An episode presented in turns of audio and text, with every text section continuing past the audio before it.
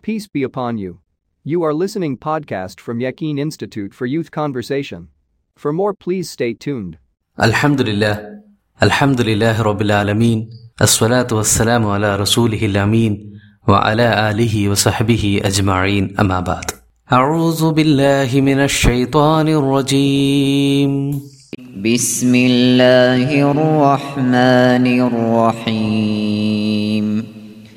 وإذ واعدنا موسى أربعين ليلة ثم اتخذتم العجل من بعده وأنتم ظالمون മൂസയെ നാൽപ്പത് രാവിലേക്ക് നാം കരാറിനായി വിളിക്കുകയും അദ്ദേഹം അവിടുന്ന് നീങ്ങിയ ശേഷം നിങ്ങൾ പശുക്കിടാവിനെ ആരാധിക്കാൻ സ്വീകരിക്കുകയും ചെയ്തോർക്കുക എന്തൊരു ധിഖാരികളാണ് നിങ്ങൾ.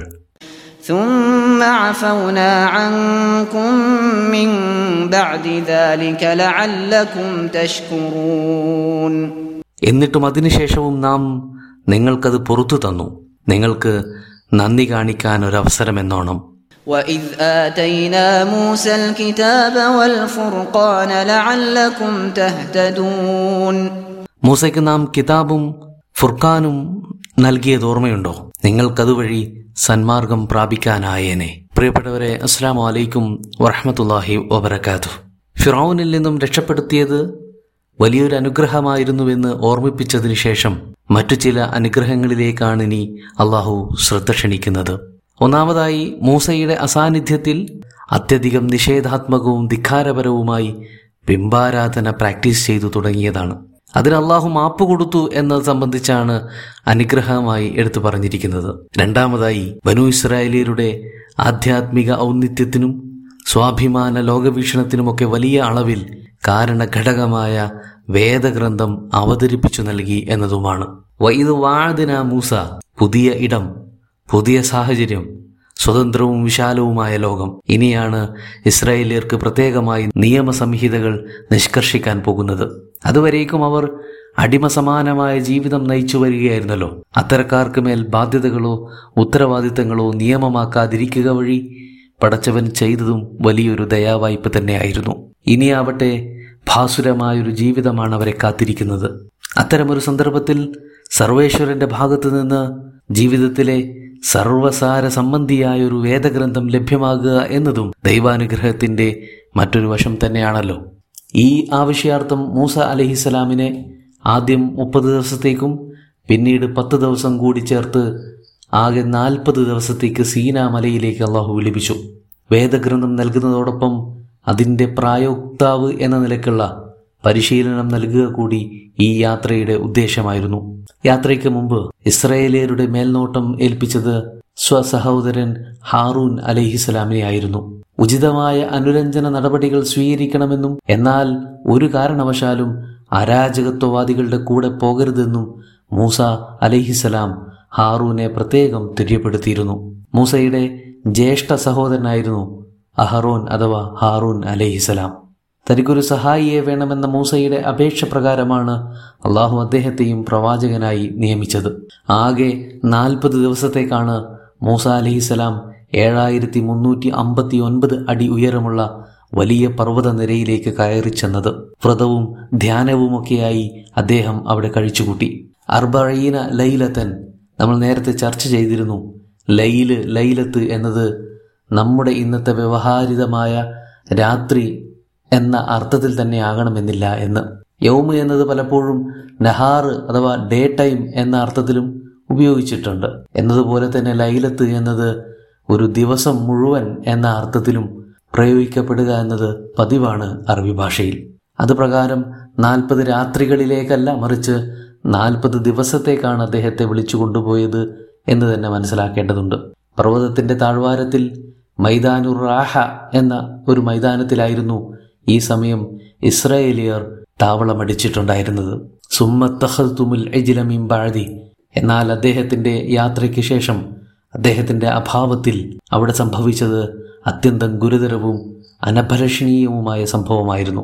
പതിറ്റാണ്ടുകളായി ഏകദൈവവിശ്വാസത്തിന്റെ പ്രചാരകരും അനുധാവകരുമൊക്കെയായിട്ടുള്ള ഈ ഒരു ജനവിഭാഗം ഇത്രമേൽ ദാരുണവും അസാധാരണവുമായ അനുഭവക്കടലുകൾ താണ്ടി ഒരു തീരത്തണയും മുമ്പ് തന്നെ മാർഗദർശിയായ പ്രവാചകന്റെ ഷോർട്ട് ആബ്സെൻസിൽ ചെയ്തു വെച്ചത് ദൈവം ഒരിക്കലും ക്ഷമിക്കില്ലെന്ന് ആണയിട്ട് പറഞ്ഞ വിഗ്രഹാരാധനയായിരുന്നു.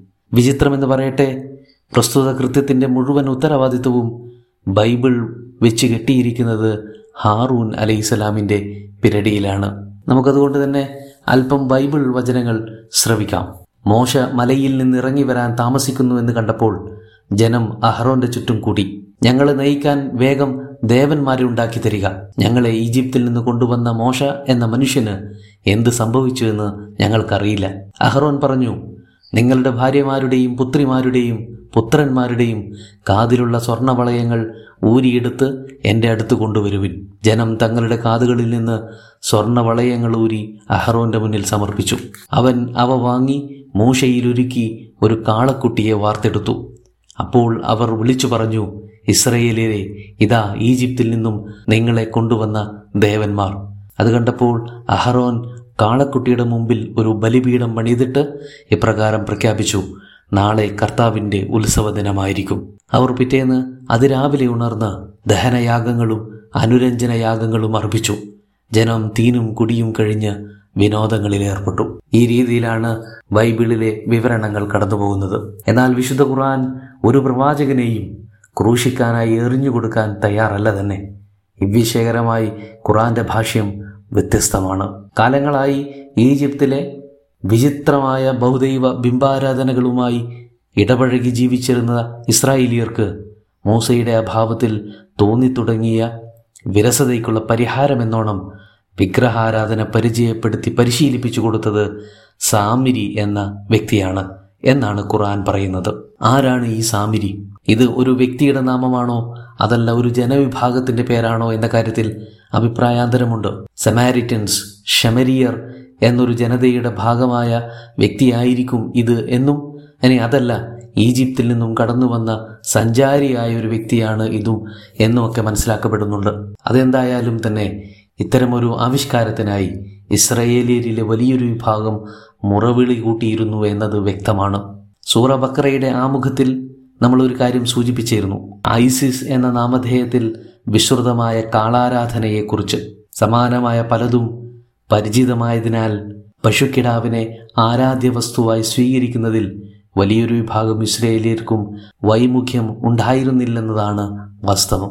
അപ്പോൾ തൊട്ട് മുകളിലെ ആയത്തിൽ പറഞ്ഞ വ തന്തുറൂൻ എന്ന ഭാഗത്തോട് ചേർത്ത് വെച്ച് വേണം വ അന്തും വാലിമൂൻ എന്നത് വായിക്കാൻ. കാരണം ഒട്ടും അകലെയല്ലാത്ത പഴക്കമില്ലാത്ത ആ സംഭവങ്ങൾക്ക് നേർസാക്ഷികളായിരുന്നിട്ട് പോലും നിങ്ങൾക്ക് ഈ ധിക്കാരം ചെയ്യാൻ സാധിച്ചല്ലോ എന്നാണ് അള്ളാഹു ചോദിക്കുന്നത്. സുമ്മ അഫൗന അങ്കും മിംബാദിദാലിഖ് പക്ഷെ എന്നിട്ടും ഈ സംഭവങ്ങൾക്കൊടുവിലെല്ലാം നാം അവർക്ക് വിട്ടുവീഴ്ച നൽകി മാപ്പാക്കി കൊടുത്തു. ല അല്ലക്കും തഷ്കുറൂൻ. നിങ്ങൾക്ക് നന്ദിയുള്ളവരായി തീരാൻ ഒരു അവസരം കൂടി നൽകുക എന്നതായിരുന്നു ഈ വിട്ടുവീഴ്ചയുടെ ലക്ഷ്യം എന്നും അള്ളാഹു പറയുന്നു. കിതാബ് വൽ ഫുർഖാൻ. ഈ നേരം ഇനി നേരെ മൂസയിലോട്ടേക്കാണ് അള്ളാഹു തിരിയുന്നത്. അദ്ദേഹം അപ്പോഴും സീന മനയിൽ തന്നെയാണുള്ളത്. അവിടെ വെച്ച് അദ്ദേഹത്തിന് കിതാബും ഫുർഖാനും അള്ളാഹു നൽകിയിരിക്കുന്നു. കിതാബ് എന്നത് നിയമസംഹിതകൾ അടങ്ങിയിട്ടുള്ള വേദഭാഗത്തിന് പറയുന്ന പേരാണ്. ഫുർഖാൻ എന്നത് സത്യാസത്യങ്ങളെ വേർതിരിക്കുന്നതും. അങ്ങനെയെങ്കിൽ രണ്ട് വിശേഷണങ്ങളും തൗറാത്തിനെ സൂചിപ്പിക്കുന്നതാവാം. നിയമവ്യവസ്ഥകൾ അടങ്ങുന്ന അഥവാ ശരീരത്തിന്റെ ഭാഗത്തെ കിതാബ് എന്ന പദം കൊണ്ടും ദാർശനിക താത്വിക വശങ്ങളെ ഫുർഖാൻ എന്ന പദം കൊണ്ടും വിശേഷിപ്പിച്ചതാവാം. ഇനി അതല്ല കിതാബ് കൊണ്ട് തൗറാത്ത് എന്ന വേദഗ്രന്ഥം എന്ന അർത്ഥമാണ് ഉദ്ദേശിക്കുന്നതെങ്കിൽ അതിനിടയിലുള്ള വാവിനെ വാവുൽ ബദൽ എന്ന് മനസ്സിലാക്കാവുന്നതാണ്. അങ്ങനെ വരുമ്പോൾ അൽ കിതാബ് വൽ ഫുർഖാൻ കിതാബിനെ നൽകി അഥവാ ഫുർഖാന് നൽകി എന്നർത്ഥം വരും. രണ്ടായാലും അള്ളാഹു മൂസ അലൈഹി സ്വലാമിന് നൽകിയ കിതാബ് റിട്ടേൺ ആയിട്ടുള്ള ഫോമിലായിരുന്നു എന്നത് വ്യക്തമാണ്. വക്കത്തബനാലഹു ഫിൽ അൽവാഹ് മിൻ കുല്ലി ഷെയ്ഇൻ മൗഇലതൻ വ തഫ്സീല എന്ന് അള്ളാഹു സൂറ ത്വാഹയിൽ വ്യക്തമാക്കിയിട്ടുണ്ട്. ഇത് തന്നെയായാലും ഇസ്രായേലിയരോട് ഓർത്തിരിക്കാൻ ആവശ്യപ്പെടുന്ന അനുഗ്രഹങ്ങളുടെ കൂട്ടത്തിൽ സുപ്രധാനം തന്നെയാണ് ഈ വേദഗ്രന്ഥം.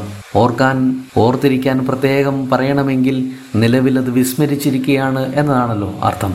മൂസയുടെ വിയോഗശേഷം അധിക നാൾ കഴിയും മുമ്പ് തന്നെ വേദത്തിലെ അധ്യാപനങ്ങളുടെ സാരാംശവും അല്പം കഴിയും മുമ്പ് തന്നെ വേദത്തിന്റെ ഭൗതിക ശേഷിപ്പുകളടക്കവും അവർ മറക്കുകയോ കൈമോശം വരുത്തുകയോ ചെയ്തിരുന്നുവെന്നത് ഒരു യാഥാർത്ഥ്യമാണ്. അതുകൊണ്ട് തന്നെ വേദത്തിന്റെ ആൾക്കാരാണ് തങ്ങളെന്ന മേനി പറച്ചിലിനുള്ള അവകാശം പോലും അവർക്ക് നഷ്ടമായിരിക്കുന്നു എന്നുകൂടി ഈ ഭാഗത്ത് നിന്ന് ഗ്രഹിക്കാവുന്നതാണ്. ഇത്തരം ധിക്കാര പ്രവണതകൾ കാണിക്കുന്ന നന്ദിയില്ലാത്ത വർഗങ്ങളുടെ കൂട്ടത്തിൽ നിന്നും അള്ളാഹു നമ്മെ എവരെയും അകറ്റി നിർത്തുമാറാകട്ടെ. അസ്സാം വലൈക്കും വറഹമത്തുള്ള